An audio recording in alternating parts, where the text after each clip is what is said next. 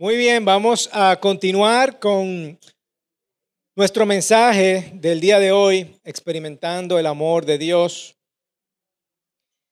Eh, fíjense, para darle un, un poquito de resumen o de contexto de lo que hemos estado hablando, eh, nosotros comenzamos el año hablando acerca de lo que es nuestra misión como iglesia, ¿verdad?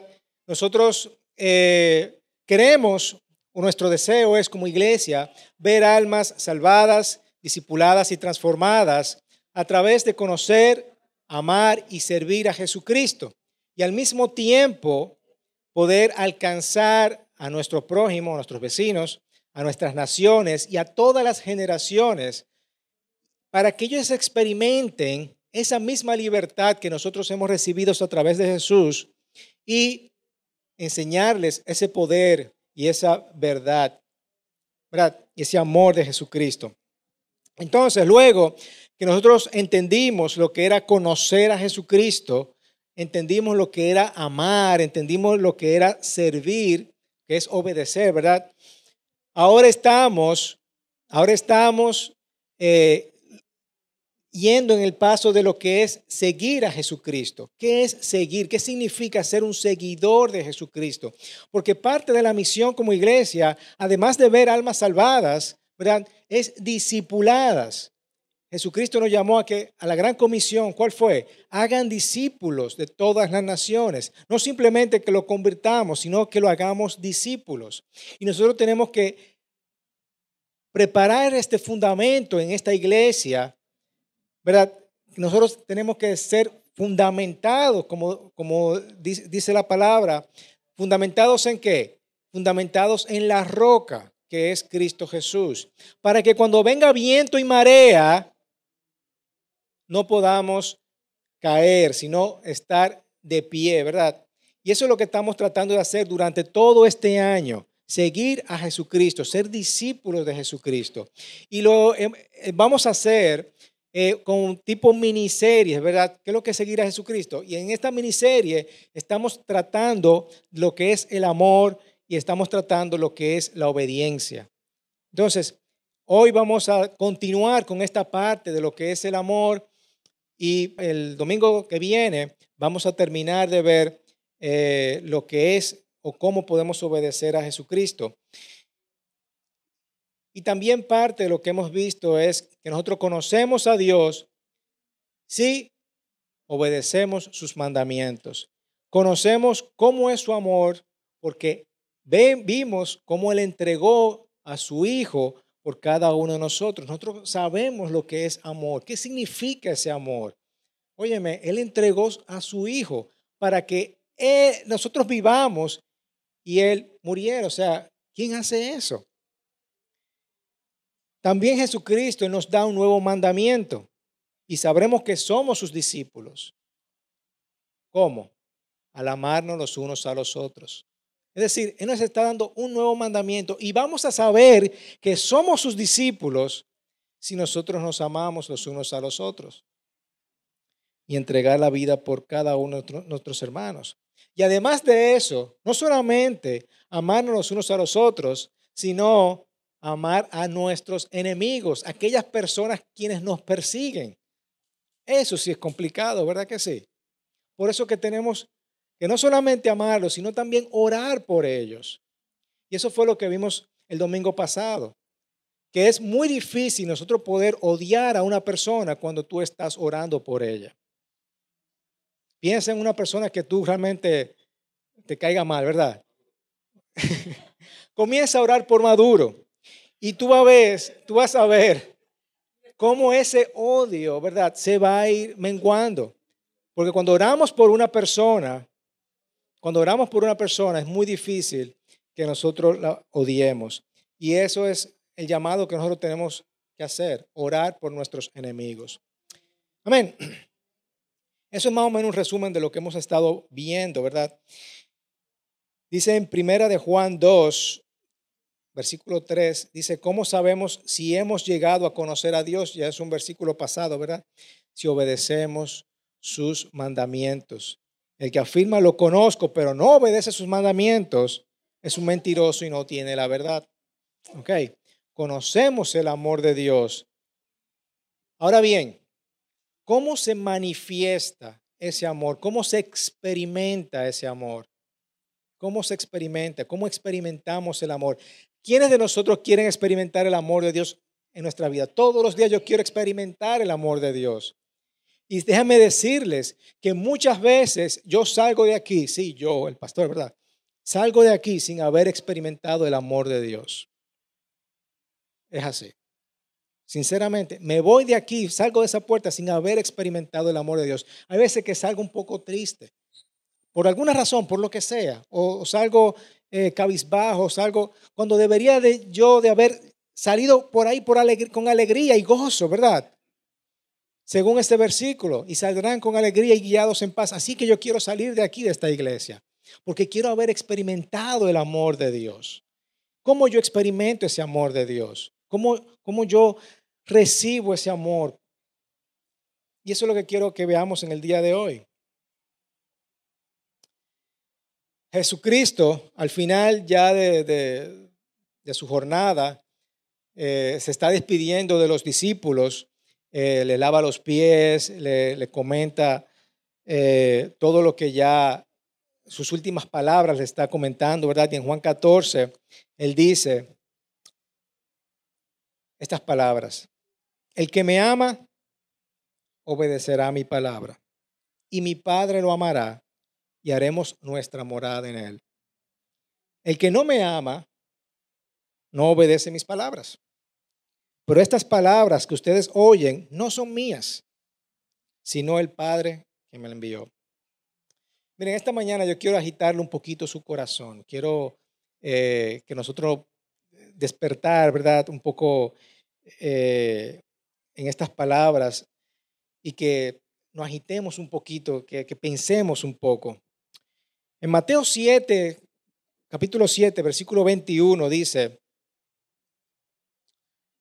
no todo el que me dice, Señor, Señor, entrará en el reino de los cielos, sino solo el que hace la voluntad de mi Padre que está en el cielo. Muchos me dirán en aquel día, Señor, Señor, no profetizamos en tu nombre y en tu nombre expulsamos demonios e hicimos muchos milagros. Entonces les diré claramente, jamás los conocí, aléjense de mí, hacedores de maldad. Miren, este versículo a mí me, llama mucho la atención y a mí me agita el corazón porque está diciendo personas a personas que, óyeme, yo profeticé en tu nombre, ¿verdad? Yo, yo saqué demonios, yo hice milagros. Y nosotros como, como iglesia, ¿verdad? Hemos, la mayoría de ustedes que yo conozco, he visto que ustedes han presenciado sanidades. Han presenciado sanidades porque hemos visto testimonio de cada uno de ustedes. Hemos visto vidas transformadas. Hemos visto personas que, sí, mira lo que sucedió con mis finanzas, mira ahora cómo, cómo, cómo se ha levantado mis finanzas. Mira, yo estaba orando por sanidad, mira cómo, mira milagro, mira este milagro, mira lo que me sucedió. Claro que hemos visto que el Señor se ha manifestado en cada uno de nosotros, eso no hay duda. Pero que una vez nosotros veamos estas manifestaciones y que el Señor me diga, cuando yo esté en el cielo, me diga, óyeme, yo no te conozco. Óyeme, eso es duro. Que el Señor me diga a mí, yo no te conozco. Jamás yo te conocí, Juan Carlos. Tú eres un hacedor de maldad. Yo no te conocí. Pero Señor, pero mira lo que yo estaba en tu iglesia. Mira, yo serví en la iglesia. Yo di clase, fui ujier, fui esto, fui aquello, fui lo otro. Prediqué la palabra. Y que Él me diga a mí, yo no te conocí. Es duro. Y Jesús está dirigiendo a este grupo de personas, está juzgando a este grupo de personas, diciéndole, oye, no hay forma que ustedes me conozcan. No hay forma. En Lucas 13, 24, Él dice algo similar. Dice, dice Jesucristo, esfuércense por entrar por la puerta estrecha, porque les digo que muchos tratarán de entrar y no podrán. Tan pronto como el dueño de la casa se haya levantado a cerrar la puerta, ustedes desde afuera se pondrán a golpear la puerta diciendo, Señor, Señor, ábrenos. Pero él les contestará, no sé quiénes son ustedes. Comimos y bebimos contigo y tú enseñaste nuestras plazas. Pero él contestará, les repito que no sé quiénes son ustedes. Apártense de mí todos ustedes hacedores de injusticia. Óyeme, yo no quiero estar en los zapatos de esa persona cuando el Señor diga, apártate de mí, Juan Carlos, hacedor de justicia. Yo no quiero, de injusticia. Yo no quiero que el Señor me diga eso. No lo quiero, ¿verdad que no? Y eso a mí me ha agitado el corazón porque eh, después que todo lo que uno ha hecho por el Señor, ¿verdad? Que el Señor se para delante de ti y te diga, apártate de mí, apártate de mí. Jesucristo te está diciendo, óyeme, no hay manera de que ustedes me conozcan. Si ustedes se mantienen pecando el día a día, si ustedes se mantienen haciendo el mal día a día, ¿verdad? Eso es lo que él está diciendo. Claro que te conocí, Señor, claro que te conocí. Yo estuve ahí cuando yo sané el enfermo, ¿verdad? Yo estuve ahí en la iglesia, yo estuve ahí sirviendo, yo estuve ahí haciendo lo bueno haciendo lo que tú me has dicho. No sé quiénes son ustedes, hacedores de maldad y de injusticia. Y lo quiero repetir porque para mí, para mí eso tiene como mucho peso, ¿verdad? Yo como que cuando leo esto no lo puedo creer, ¿verdad?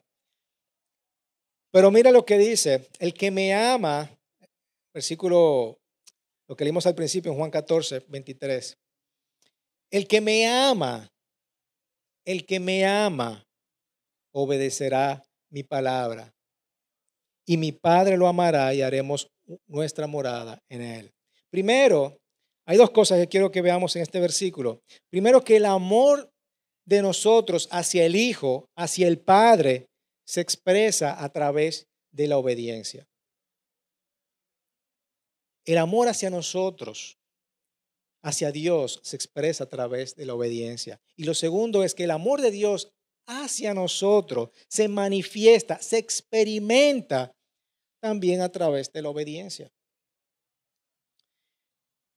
El amor de Dios se expresa y se experimenta a través de la obediencia. Hay un libro eh, que se llama, ustedes lo han visto, se llama Los cinco lenguajes del amor. ¿verdad? Y ahora hay muchas versiones los cinco lenguajes del amor para las parejas, para los hijos, para los jóvenes. Eh, y es muy bueno, se los recomiendo. Y este, la primicia de este libro es que hay cinco formas de nosotros recibir amor. Y si tú sabes cuál es el lenguaje del amor, por ejemplo, de tu esposa, tú puedes darle ese tipo de lenguaje a tu esposa y ella va a recibir de ese amor y viceversa.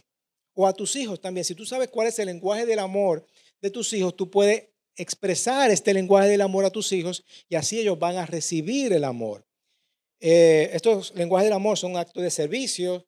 Por ejemplo, cuando tú les das un servicio a una persona eh, o regalos, cuando tú le ofreces regalos a una persona, esa persona se siente amado. El contacto físico, ¿verdad? Cuando tú le pasas la manita, gente que le gusta que le pasen la manita. Palabras de afirmación, cuando tú dices algo afirmativo sobre una persona o tiempo de calidad. Esos son los cinco lenguajes del amor y eso se aplica a las parejas, a los niños, a los jóvenes, a diferentes personas. Y es, les recomiendo ese libro de Gary Chapman, Los cinco lenguajes del amor. Por ejemplo, mi lenguaje del amor es el contacto físico, ¿verdad? Me gusta que me pasen la manita. Yo me siento amado cuando me pasen la manita, ¿verdad? Me dicen, me dan cariñito. Yo me siento amado de esa forma. También otro lenguaje mío del amor es la palabra de afirmación. Cuando Lizelot dice algo negativo de mí, Señor, eso es el peor día de mi vida. Me siento terrible, me siento mal. Cuando ella dice algo afirmativo, mi, amor, mira qué bien, qué bien lo hiciste. yo me siento, mira, allá arriba, la persona más amada del mundo. El, lenguaje del amor de Liselot es el acto de servicio, le gusta que le sirvan, y los regalos. Cuando a Liselot le entrega un regalo, mira, se pone, ¿eh? ¿Qué? Detalles, bueno, regalos. Bueno, pero regalos, algo regalo, no tiene que ser muy un regalo, pero... Ah, yo...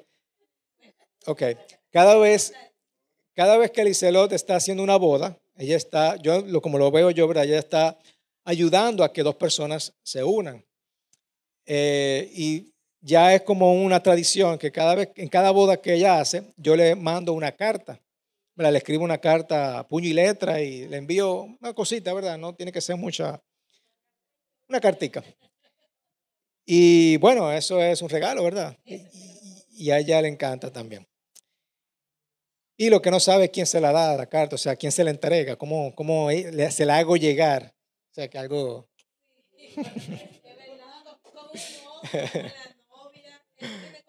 sí. Hago una, un, un rejuego ahí. Bueno, lo que le quiero decir con este punto es que cada uno de nosotros tenemos una forma de cómo nosotros recibimos ese amor.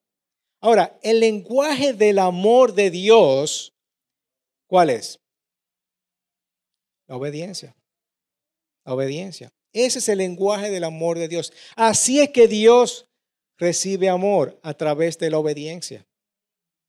Ese es el lenguaje del amor de Dios. Igual cuando mis hijos me obedecen, mis hijos ah, eh, tienen la costumbre de darme las gracias por el desayuno que le hago, por la comida, ¿verdad?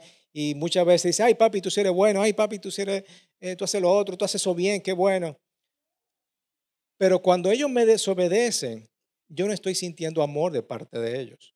Estoy diciendo, me están irrespetando. O sea, si ellos no me obedecen, yo no me siento amado. Igual sucede con el Padre Celestial. Cuando nosotros no obedecemos a Dios, nosotros, Él no está sintiendo el amor de parte de nosotros. Muchas veces nosotros cantamos a Dios aquí alabanzas, hacemos actos de servicios, eh, ponemos frases bonitas en Facebook o versículos en, las, en Instagram, perdón, los jóvenes proclamando su red social, en Twitter, ponemos frases, ¿verdad? Versículos, pero Jesús está diciendo, yo no me siento amado con eso. Eso está muy bien, ¿verdad? No está mal. No está mal que tú me cantes, me adores. Eso, yo, eso está bien. Pero Tú me quieres, tú quieres que yo reciba tu amor. ¿Quieres que yo me sienta amado? Obedéceme. Obedéceme. Cuando, él, cuando nosotros obedecemos a Dios es que Él se siente amado. Y Él dice, wow, tú confías en mí. Yo, yo te estoy diciendo lo que es mejor para ti. Y tú me estás obedeciendo. Yo me siento amado así como nosotros, nosotros como padres a nuestros hijos, ¿verdad? Porque nosotros le ponemos reglas quizás a nuestros hijos para su bien. Cuando ellos obedecen eso, ellos entienden, wow, yo me siento amado porque están haciendo lo que yo le estoy diciendo. Juan 15, versículo 9, aquí es donde Jesús está hablando de la vid, ¿verdad? Permanezcan en la vid. Y versículo 9 dice, así como el Padre me ha amado a mí, también yo los he amado a ustedes. Una vez más, Jesucristo poniendo el ejemplo, ¿verdad? Como yo he recibido el amor del Padre, yo también lo estoy amando a ustedes. Permanezcan en mi amor. Versículo 10, obedezcan, ¿qué? Obedezcan mis mandamientos. Permanezcan en mi amor, así como yo he obedecido los mandamientos de mi Padre y permanezco en su amor. Les he dicho esto para que tengan mi alegría y así su alegría sea completa. ¿Se están fijando? Nosotros queremos mantenernos en esa alegría. ¿Qué tenemos que hacer para mantenernos en esa alegría? Permanecer en Jesucristo, obedecer sus mandamientos. Tú no ves a Jesucristo cantando salmos, ¿verdad que no? Tú no ves a Jesucristo eh, diciendo, wow, mi papá, mira qué chulo es mi papá, qué lindo es mi papá, mi padre, mi papá. Lo que sí vemos a Jesucristo diciendo, óyeme, yo he hecho lo que el Padre me ha dicho que haga. Yo le estoy diciendo lo que he escuchado que el Padre haga. Una y otra vez Jesucristo está dando el ejemplo que nosotros tenemos que obedecer a Dios como Él lo hizo. Y está muy bien, vuelvo y repito, cantar salmos, alabar a nuestro Dios, eso es parte y es bíblico. Pero si queremos que el Señor se sienta amado, vamos a obedecerlo. Vamos a obedecerlo. Porque el amor de Dios, obviamente sabemos que es, y hemos hablado aquí, que es incondicional. Es incondicional. Pero experimentar el amor de Dios es muy condicional. Vuelvo y repito eso porque esto es importante. El amor de Dios es incondicional, pero experimentarlo es muy condicional. Para nosotros experimentar el amor de Dios, tenemos que obedecerlo.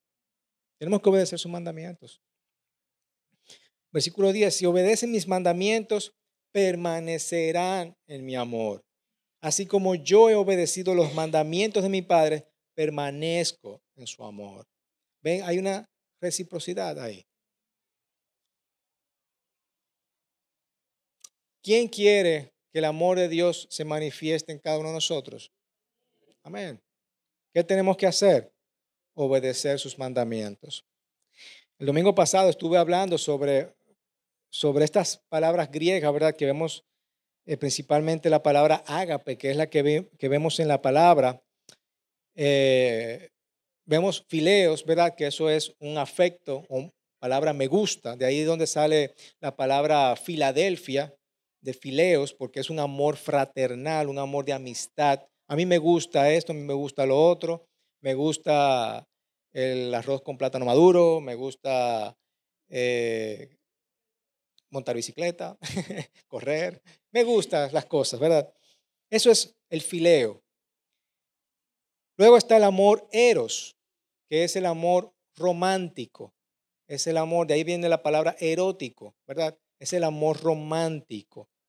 Y luego está el amor ágape, que es el amor incondicional. ¿Por qué le digo esto? Porque muchas veces equivocamos estas palabras, confundimos estas palabras. Muchas veces nosotros decimos a una persona me gusta cuando realmente la amo. O yo digo, no, yo la amo cuando realmente me gusta. Y muchas veces las emociones pueden acompañar este amor incondicional, este amor sacrificial, pero no siempre el amor sacrificial viene acompañado de emociones. Le pongo el ejemplo, el ejemplo que ya ustedes todos saben, el vaso de agua, ¿verdad? Muchas veces yo puedo eh, hacer un favor a mi esposa o a alguien, ¿verdad? y lo hago sí emocionado, wow, sí, me encanta hacerte favor, me siento bien haciendo el favor, acompañado de las emociones, pero no siempre ese amor incondicional va a venir acompañado de la emoción. Hay veces que yo lo voy a hacer, yo no tengo ganas de hacerlo, no tengo ganas de hacerlo, pero lo hago porque es sacrificial. ¿verdad? Es incondicional. Y ese es el amor que Jesús nos está llamando a que nosotros hagamos, ese amor sacrificial. ¿Quiero hacerlo? No, pero tengo que hacerlo. O, mejor dicho, he decidido hacerlo. He decidido hacerlo o voy a decidir hacerlo. Y eso es lo que nosotros estamos hablando también de muchas parejas que se divorcian. Cuando la pareja dice, no, yo no te amo más, lo que está diciendo es, yo he decidido no amarte. ¿Ok?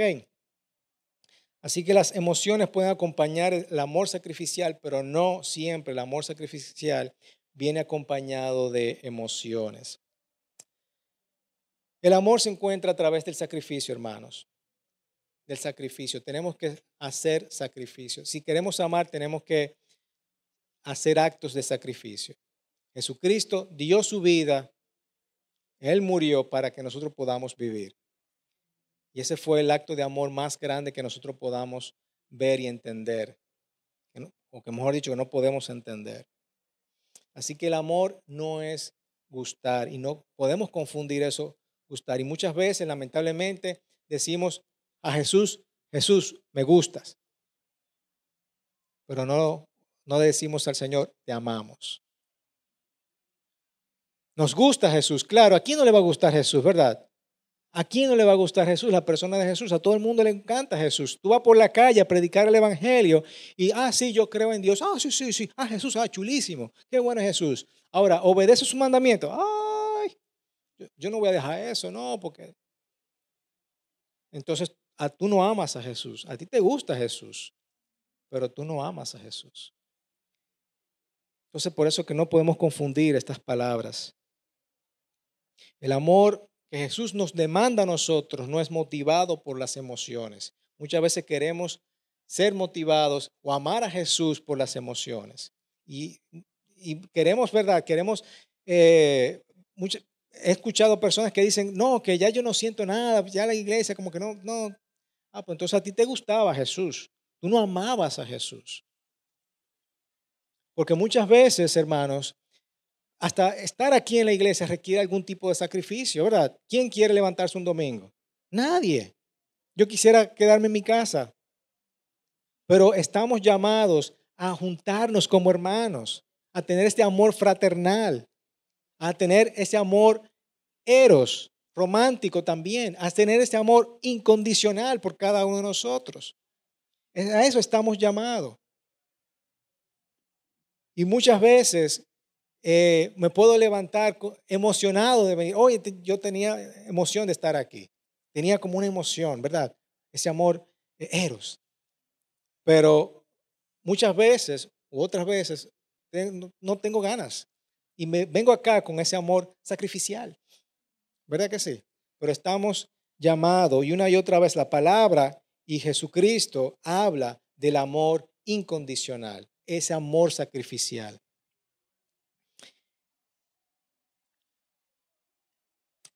La prueba del amor hacia mi esposa, hacia mis hijos, no viene solamente en el día de la boda o cada vez que salimos a cenar. Viene, la prueba del amor viene cada día de nuestras vidas.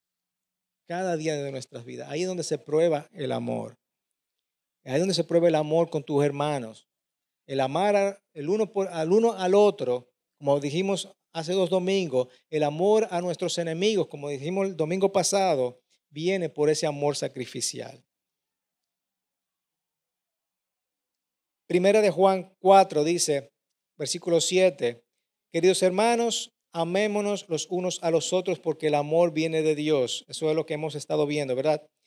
Versículo 9, así manifestó Dios su amor entre nosotros en que envió a su Hijo unigénito al mundo para que viviéramos por medio de Él. Dios se manifiesta, Dios se manifiesta su amor y nosotros podemos experimentar ese amor de Dios. Y lo experimentamos y sabemos que Él se manifiesta porque ya Él lo hizo y lo hizo enviando a su Hijo Jesucristo. Juan 13.1 dice, se acercaba la fiesta de la Pascua Jesús sabía que lo había llegado la hora de abandonar este mundo para volver al Padre. Eso fue al inicio del capítulo, antes de despedirse, ¿verdad? Y habiendo amado a los suyos que estaban en el mundo, los amó hasta el fin. O sea, habiéndonos amado a nosotros que estamos en el mundo, que como puse el ejemplo de aquella vez de la esponja fea, malolorienta, seca, Él nos amó y nos va a amar hasta el fin. Esa es la esperanza que nosotros tenemos en Jesucristo, ¿verdad? Él nos ama hasta el fin. Hermanos, Pedro y Juan estaban en la plaza predicando el Evangelio. Fueron detenidos. Los llamaron y los ordenaron terminantemente que dejaran de hablar y de enseñar acerca del nombre de Jesús. Pero Pedro y Juan le replicaron, ¿Es justo delante de Dios obedecerlos a ustedes en vez de obedecerlo a Él? Eso es un amor. Ellos entendieron lo que es el amor sacrificial porque a pesar de que fueron puestos en la cárcel, ellos decidieron obedecer a Jesucristo. Muchas veces se nos va a plantear cosas que no queremos hacer, pero tenemos que obedecer la palabra de Dios o cosas que, no queremos, ¿verdad? No, hay ciertas cosas que no, no quiero dejar en mi vida, ciertos hábitos quizás, cosas en la vida. Y a perdonar a una persona y tú lo tienes ahí, ¿verdad? Pero el Señor dice, mira, ve y perdónalo y tú no quieres. Eso es desobedecer. Pero tenemos que hacer ese sacrificio. Tenemos que hacer ese sacrificio. Y Pedro y Juan es un excelente ejemplo de eso. Otro ejemplo, Pablo. Pablo, ¿quién pasó la de Caín que Pablo, verdad? Sabemos por lo que pasó Pablo. Pero Pablo en Hechos 26 dice, no fui desobediente, no fui desobediente a la visión celestial. Yo pasé de todo, pero no fui desobediente a la visión celestial. Amén, hermanos. Estas palabras que nos sirvan a nosotros para nosotros reflexionar, que nosotros tenemos, si queremos experimentar el amor de Dios en nuestras vidas, si queremos salir de ahí por esa puerta en paz y alegría y habiendo experimentado el amor de Dios, vamos a comenzar con obedecer a Jesucristo. Cuando uno obedece a Jesucristo es que realmente, wow, yo siento el amor de Dios. El, amor de Dios se manifiesta en, en nuestras vidas. Y es así, hermanos.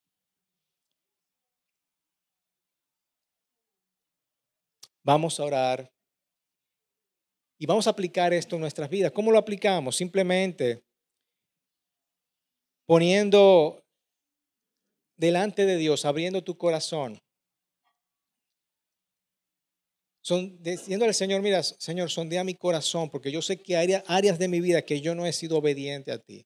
Yo sé que hay ciertas cosas en mi vida que yo no he sido obediente, que necesito ser obediente a ti, hacer lo que tú me digas. Y cuando yo le estoy leyendo la palabra de Dios y la palabra de Dios me redarguya mi corazón y me diga, wow, yo tengo que cambiar este tipo de hábito, yo hacerte caso. Eso es obedecer. O cuando alguien externa, ¿verdad? Te diga una palabra bíblica y te diga, mira Juan Carlos, eso, eso no es por ahí que va. Tú enderezate por, por este camino. También hacerle caso, ¿verdad? Cada uno de nosotros tenemos algo que podemos presentar delante de Dios y decir, Señor, primeramente perdónanos porque te he desobedecido. Y muéstranos cuáles son estas áreas de desobediencia, Señor. Muéstranos a nosotros, a cada uno de nosotros, porque yo quiero amarte. Yo he decidido amarte y quiero amarte como sacrificialmente, Señor. Te pido, Padre, por cada uno de mis hermanos, Señor, te pido por mí, para que podamos abrir nuestro corazón hacia ti, Señor, y seamos seguidores tuyos y tú puedas decirnos en aquel momento, abrirnos las puertas, Señor, y decirnos, bien hecho, siervo bueno y fiel. Esas son las palabras que queremos oír al final, Señor.